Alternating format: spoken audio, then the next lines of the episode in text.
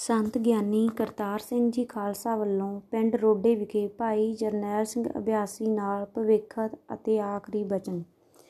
ਜੁਲਾਈ 1977 ਦੇ ਪਹਿਲੇ ਹਫ਼ਤੇ ਸੰਤ ਗਿਆਨੀ ਕਰਤਾਰ ਸਿੰਘ ਜੀ ਖਾਲਸਾ ਕੁਝ ਕੁ ਸਿੰਘਾਂ ਸਮੇਤ ਸ੍ਰੀ ਗੰਗਾ ਨਗਰ ਵਿਖੇ ਸਿਰਫ ਇੱਕ ਦਿਨ ਦੇ ਹੀ ਪ੍ਰੋਗਰਾਮ ਤੇ ਗਏ ਹੋਏ ਸਨ।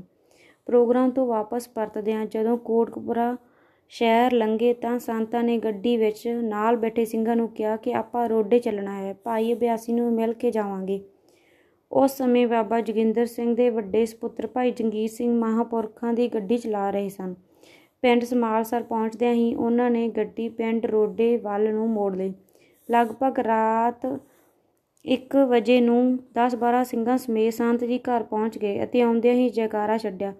ਘਰ ਦੇ ਸਾਰੇ ਮੈਂਬਰ ਜਾਗ ਪਏ। ਸੰਤਾਂ ਨੇ ਬਾਬਾ ਜੋਗਿੰਦਰ ਸਿੰਘ ਨਾਲ ਫਤਿਹ ਸਾਂਝੀ ਕੀਤੀ। ਸੁਖ ਸਾਂਦ ਪੁੱਛੀ ਅਤੇ ਨਾਲ ਹੀ ਕਿਹਾ ਕਿ, ਭਾਈ, ਅਭਿਆਸੀ ਕਿੱਥੇ ਹੈ ਉਹ ਉਸ ਸਮੇਂ ਛੱਤ ਦੇ ਉੱਪਰ ਸੁੱਤੇ ਹੋਏ ਸਨ। ਜਦੋਂ ਉਹਨਾਂ ਨੂੰ ਦੱਸਿਆ ਕਿ ਮਹਾਪੁਰਖ ਆਏ ਹਨ, ਤਾਂ ਉਹ ਬਹੁਤ ਹੀ ਜਲਦੀ ਨਾਲ ਉੱਠੇ ਅਤੇ ਬਹੁਤ ਤੇਜ਼ੀ ਨਾਲ ਵਾਹਿਗੁਰੂ ਦਾ ਸਿਮਰਨ ਕਰਦੇ ਸੁਣਾਈ ਦਿੱਤੇ। ਉਹਨਾਂ ਪੁੱਛਿਆ ਕਿ ਸੰਤਾਂ ਨੂੰ ਘਰੇ ਆਇਆ ਕਿੰਨਾ ਕੁ ਸਮਾਂ ਹੋਇਆ? ਤਾਂ ਉਹਨਾਂ ਦੱਸਿਆ, ਤਾਂ ਉਹਨਾਂ ਨੂੰ ਦੱਸਿਆ ਕਿ ਹਾਲੇ ਪਹੁੰਚੇ ਹੀ ਹਨ। ਉਹ ਜਲਦੀ ਨਾਲ ਕੋਠੇ ਤੋਂ ਥੱਲੇ ਉਤਰੇ ਤੇ ਬਹੁਤ ਨਿਮਰਤਾ ਨਾਲ ਮਹਾਪੁਰਖਾਂ ਨੂੰ ਅਤੇ ਫਿਰ ਬਾਕੀ ਸਿੰਘਾਂ ਨੂੰ, ਸਭ ਸਿੰਘਾਂ ਨੂੰ ਫਤਿਹ ਬੁਲਾਈ। ਨਾਲ ਹੀ ਸੰਤਾਂ ਨੇ ਕਿਹਾ ਕਿ ਅਸੀਂ ਕੁਝ ਜ਼ਰੂਰੀ ਬਚਨ ਕਰਨੇ ਆ, ਤੁਸੀਂ ਸਿੰਘਾਂ ਨੂੰ ਜਲ ਪਾਣੀ ਛਕਾਓ ਅਤੇ ਨਾਲ ਹੀ ਭਾਈ ਰਾਮ ਸਿੰਘ ਸੁਲਤਾਨਪੁਰੀ ਕਹਿਣ ਲੱਗੇ, ਜੇਕਰ ਦਹੀਂ ਜੰਮ ਗਿਆ ਤਾਂ ਦਹੀਂ ਹੀ ਛਕਾ ਦਿਓ। ਤਾਂ ਭਾਈ ਜੰਗੀਰ ਸਿੰਘ ਨੇ ਦਹੀਂ ਵਾਲੀ ਚਾਟੀ ਬਾਲਟੀ ਵਿੱਚ ਪਲਟੀ ਅਤੇ ਵਿੱਚ ਸ਼ੱਕਰ ਪਾ ਕੇ ਸਾਰੇ ਸਿੰਘਾਂ ਨੂੰ ਦਹੀਂ ਛਕਾਇਆ ਤੇ ਸੰਤਾਂ ਨੂੰ ਵੀ।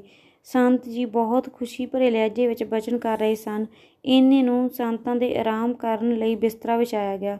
ਤਾਂ ਬਾਬਾ ਜੋਗਿੰਦਰ ਸਿੰਘ ਜੀ ਨੇ ਸੰਤਾਂ ਨੂੰ ਬੇਨਤੀ ਕੀਤੀ ਕਿ ਆਪ ਜੀ ਆਰਾਮ ਕਰੋ, ਬਾਕੀ ਬਚਨ ਵਿਲਾਸ ਸਵੇਰੇ ਕਰ ਲਵਾਂਗੇ। ਤਾਂ ਸੰਤਾਂ ਨੇ ਮੁਸਕਰਾਉਂਦਿਆਂ ਹੋਇਆ ਕਿਹਾ ਕਿ ਬਾਪੂ ਜੀ, ਸਾਡੇ ਪਾਸ ਆਰਾਮ ਕਰਨ ਦਾ ਸਮਾਂ ਨਹੀਂ ਹੈ, ਬਲਕਿ ਉਂਝ ਵੀ ਸਮਾਂ ਬਹੁਤ ਥੋੜਾ ਹੈ। ਇੰਨੇ ਚਿਰ ਨੂੰ ਬਚਨ ਕਰਦਿਆਂ ਕਰਦਿਆਂ ਭਾਈ ਜਰਨੈਲ ਸਿੰਘ ਅਭਿਆਸੀ ਦੀ ਬਾਹ ਫੜ ਲਈ ਅਤੇ ਕਹਿਣ ਲੱਗੇ ਅਭਿਆਸੀਆ ਅੱਗੇ ਤੋਂ ਵਿਸ਼ੇਸ਼ ਤੌਰ ਤੇ ਆਪਣੀਆਂ ਜ਼ਿੰਮੇਵਾਰੀਆਂ ਦਾ ਖਿਆਲ ਰੱਖੀ।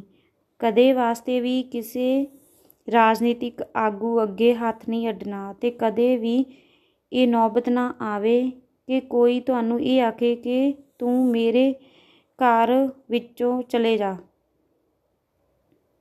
ਕਿ ਕੋਈ ਤੈਨੂੰ ਇਹ ਆਖੇ ਕਿ ਤੂੰ ਮੇਰੇ ਘਰ ਵਿੱਚੋਂ ਚਲੇ ਜਾ।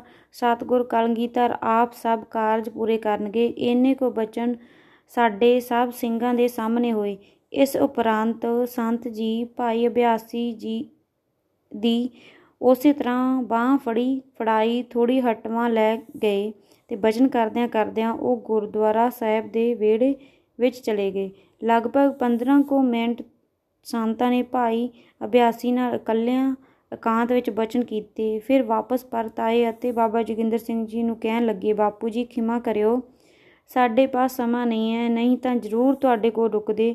ਸਭ ਸਿੰਘਾਂ ਨੂੰ ਗੱਡੀ ਵਿੱਚ ਸਵਾਰ ਹੋਣ ਲਈ ਕਿਹਾ ਤੇ ਜਾਂਦੇ ਜਾਂਦੇ ਫਿਰ ਭਾਈ ਜਰਨੈਲ ਸਿੰਘ ਅਭਿਆਸੀ ਨੂੰ ਸੰਬੋਧਨ ਹੋ ਕੇ ਕਹਿਣ ਲੱਗੇ, ਭਾਈ ਅਭਿਆਸੀਆ, ਦੇਰ ਨਾ ਕਰੀ, ਜਲਦੀ ਹੀ ਜਥੇ ਵਿੱਚ ਆ ਜਾਵੀਂ।